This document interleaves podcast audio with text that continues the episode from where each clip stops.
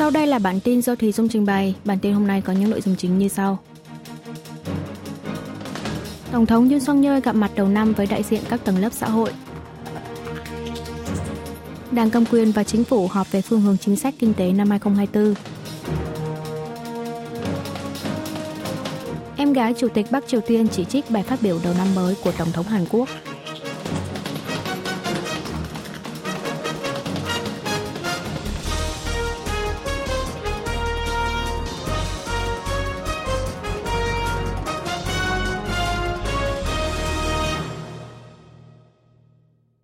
Tổng thống Yoon song yeol gặp mặt đầu năm với đại diện các tầng lớp xã hội.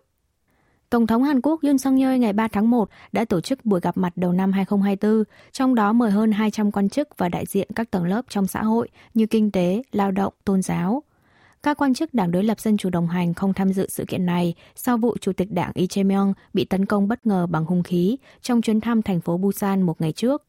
Tổng thống Yun đã bày tỏ cảm ơn tất cả những người đã nỗ lực để xây dựng một quốc gia hạnh phúc, một xã hội ấm áp trong năm 2023, đề nghị mọi người cùng cố gắng vì hạnh phúc thế hệ tương lai và đời sống dân sinh ấm no trong năm 2024.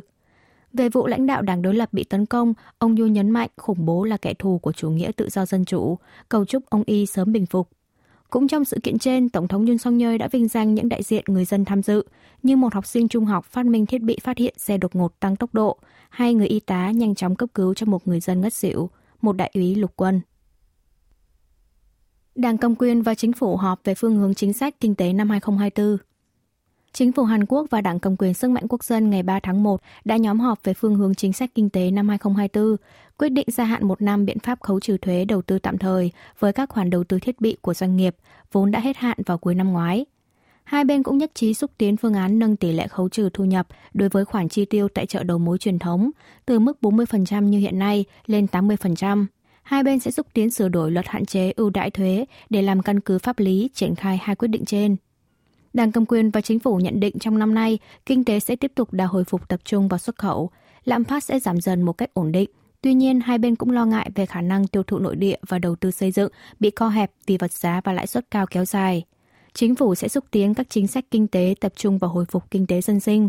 Trước tiên trong quý 1, chính phủ sẽ miễn giảm tiền điện với tổng quy mô 252 tỷ won, 192,9 triệu đô la Mỹ cho tổng cộng 1,26 triệu tiểu thương – mỗi đơn vị được 200.000 won, 152 đô la Mỹ. Chính phủ cũng sẽ hỗ trợ vốn ưu đãi quy mô trên 2.300 tỷ won, 1,76 tỷ đô la Mỹ, giảm gánh nặng lãi suất cho các tiểu thương, hộ kinh doanh nhỏ lẻ. Em gái Chủ tịch Bắc Triều Tiên chỉ trích bài phát biểu đầu năm mới của Tổng thống Hàn Quốc Phó Chủ tịch Ủy ban tuyên truyền Đảng Lao động Bắc Triều Tiên Kim Yo Jong, em gái Chủ tịch Kim Jong Un, tối ngày 2 tháng 1 đã ra tuyên bố với tiêu đề Thông điệp đầu năm mới gửi đến Tổng thống Hàn Quốc, chỉ trích bài phát biểu đón đầu năm mới của Tổng thống Yoon song yeol. Trong bài phát biểu ngày 1 tháng 1 vừa qua, Tổng thống Yoon cho biết sẽ hoàn thiện hệ thống đan đe mở rộng Hàn Mỹ trong nửa đầu năm nay để ngăn chặn hoàn toàn mối đe dọa về tên lửa và hạt nhân của miền Bắc – về vấn đề này, Phó Chủ tịch Kim cho rằng phát biểu này đã giúp Bình Nhưỡng có được đủ căn cứ trong việc đảm bảo năng lực hạt nhân áp đảo. Bà Kim còn chỉ ra rằng nhờ Seoul lôi kéo ồ ạt tàu sân bay hạt nhân, tàu ngầm hạt nhân và máy bay ném bom chiến lược hạt nhân của Mỹ đến bán đảo Hàn Quốc mà Bắc Triều Tiên mới có thể phát triển được sức mạnh quân sự. Tổng thống Yoon song yeol đã góp công để bán đảo Hàn Quốc vào tình thế nguy hiểm.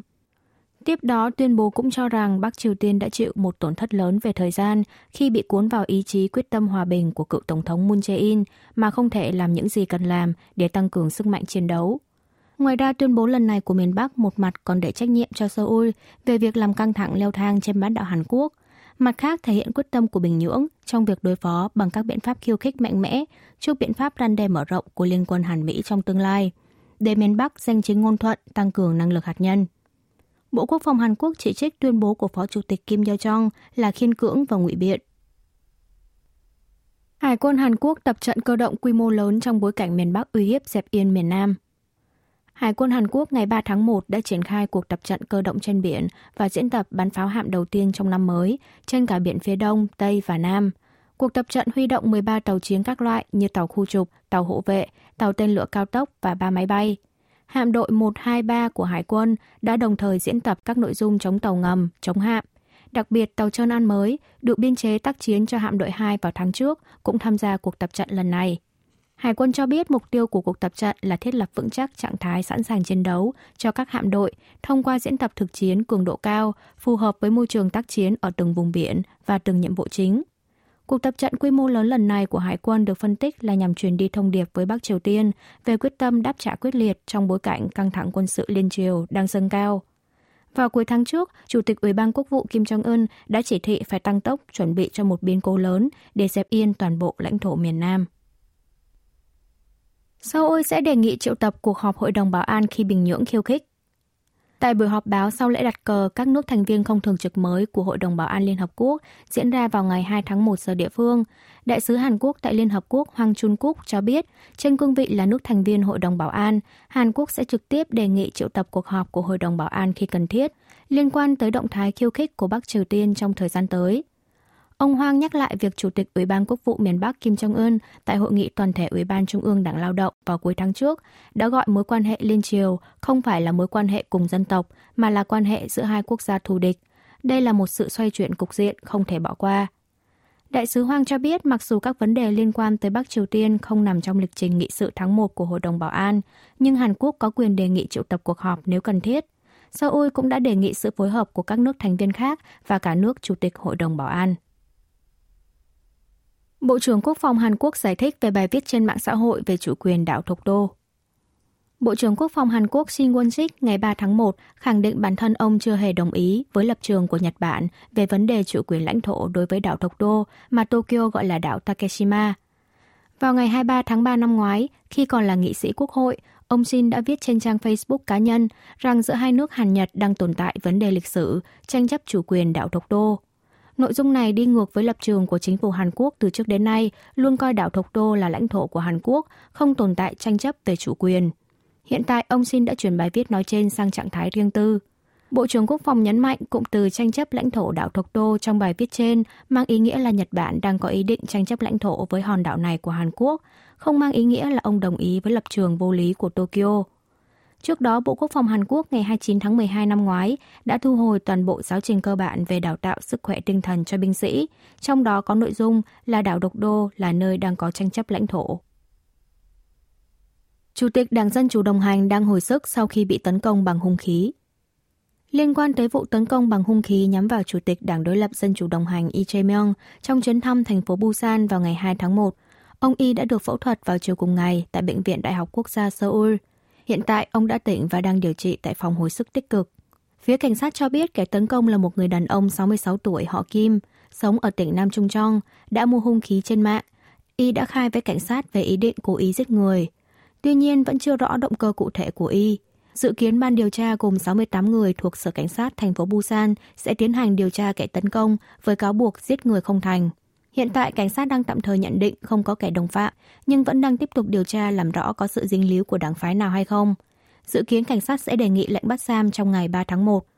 Mặt khác, Đảng đối lập Dân chủ đồng hành ngày 3 tháng 1 đã tổ chức cuộc họp của Ủy ban tối cao đảng, hối thúc cơ quan điều tra đẩy mạnh công tác điều tra, không bỏ sót bất cứ một điểm nghi vấn nào. Hàn Quốc hoàn tất bàn giao 12 chiến đấu cơ FA-50 cho Ba Lan. Tập đoàn Công nghiệp Hàng không Vũ trụ Hàn Quốc KAI ngày 2 tháng 1 cho biết đã hoàn tất bàn giao 12 máy bay chiến đấu hạng nhẹ FA-50 cho Ba Lan. KAI cho biết kể từ sau khi ký hợp đồng xuất khẩu 48 máy bay chiến đấu FA-50 với Ba Lan vào tháng 9 năm 2022, cơ quan này đã bàn giao hai chiếc FA-50GF đầu tiên trong đơn hàng này cho Ba Lan vào tháng 7 năm ngoái. Và lần này là thêm 10 chiếc theo đúng kế hoạch hợp đồng. 36 chiếc còn lại sẽ được phát triển thành chiến đấu cơ FA-50PL theo yêu cầu của không quân Ba Lan, dự kiến sẽ bàn giao trong giai đoạn từ năm 2025 đến năm 2028. Ba Lan hiện đang gấp rút bổ sung vũ khí trước cuộc chiến tranh Nga-Ukraine, vì thế nước này đã quyết định mua máy bay FA-50 vì có thể nhận bàn giao ngay để sớm lấp lỗ hổng nguồn lực chiến đấu. Sau khi nhận được đơn đặt hàng FA-50 cho Ba Lan, Tập đoàn Công nghiệp Hàng không Vũ trụ Hàn Quốc đã cải tiến máy bay huấn luyện TA-50 Block 2 đang được sản xuất để bàn giao cho quân đội Hàn Quốc thành chiến đấu cơ FA-50GF để xuất khẩu cho Ba Lan. KAI giải thích nhằm đáp ứng nhu cầu đảm bảo sức mạnh chiến đấu cho không quân Ba Lan, Bộ Quốc phòng và không quân Hàn Quốc đã có sự quyết đoán cùng với sự hợp tác của cơ quan quản lý chương trình mua sắm quốc phòng Hàn Quốc Seoul sẽ mở rộng hợp tác công nghiệp quốc phòng với Warsaw và đóng góp hơn nữa trong việc tăng cường sức mạnh hàng không dựa trên năng lực công nghệ và sản xuất vượt bậc. Quý vị và các bạn vừa nghe xong bản tin của Đài Phát thanh Quốc tế Hàn Quốc KBS World Radio. Tiếp theo là chuyên mục tiếng Hàn qua phim ảnh do Y Trong Ưn trình bày.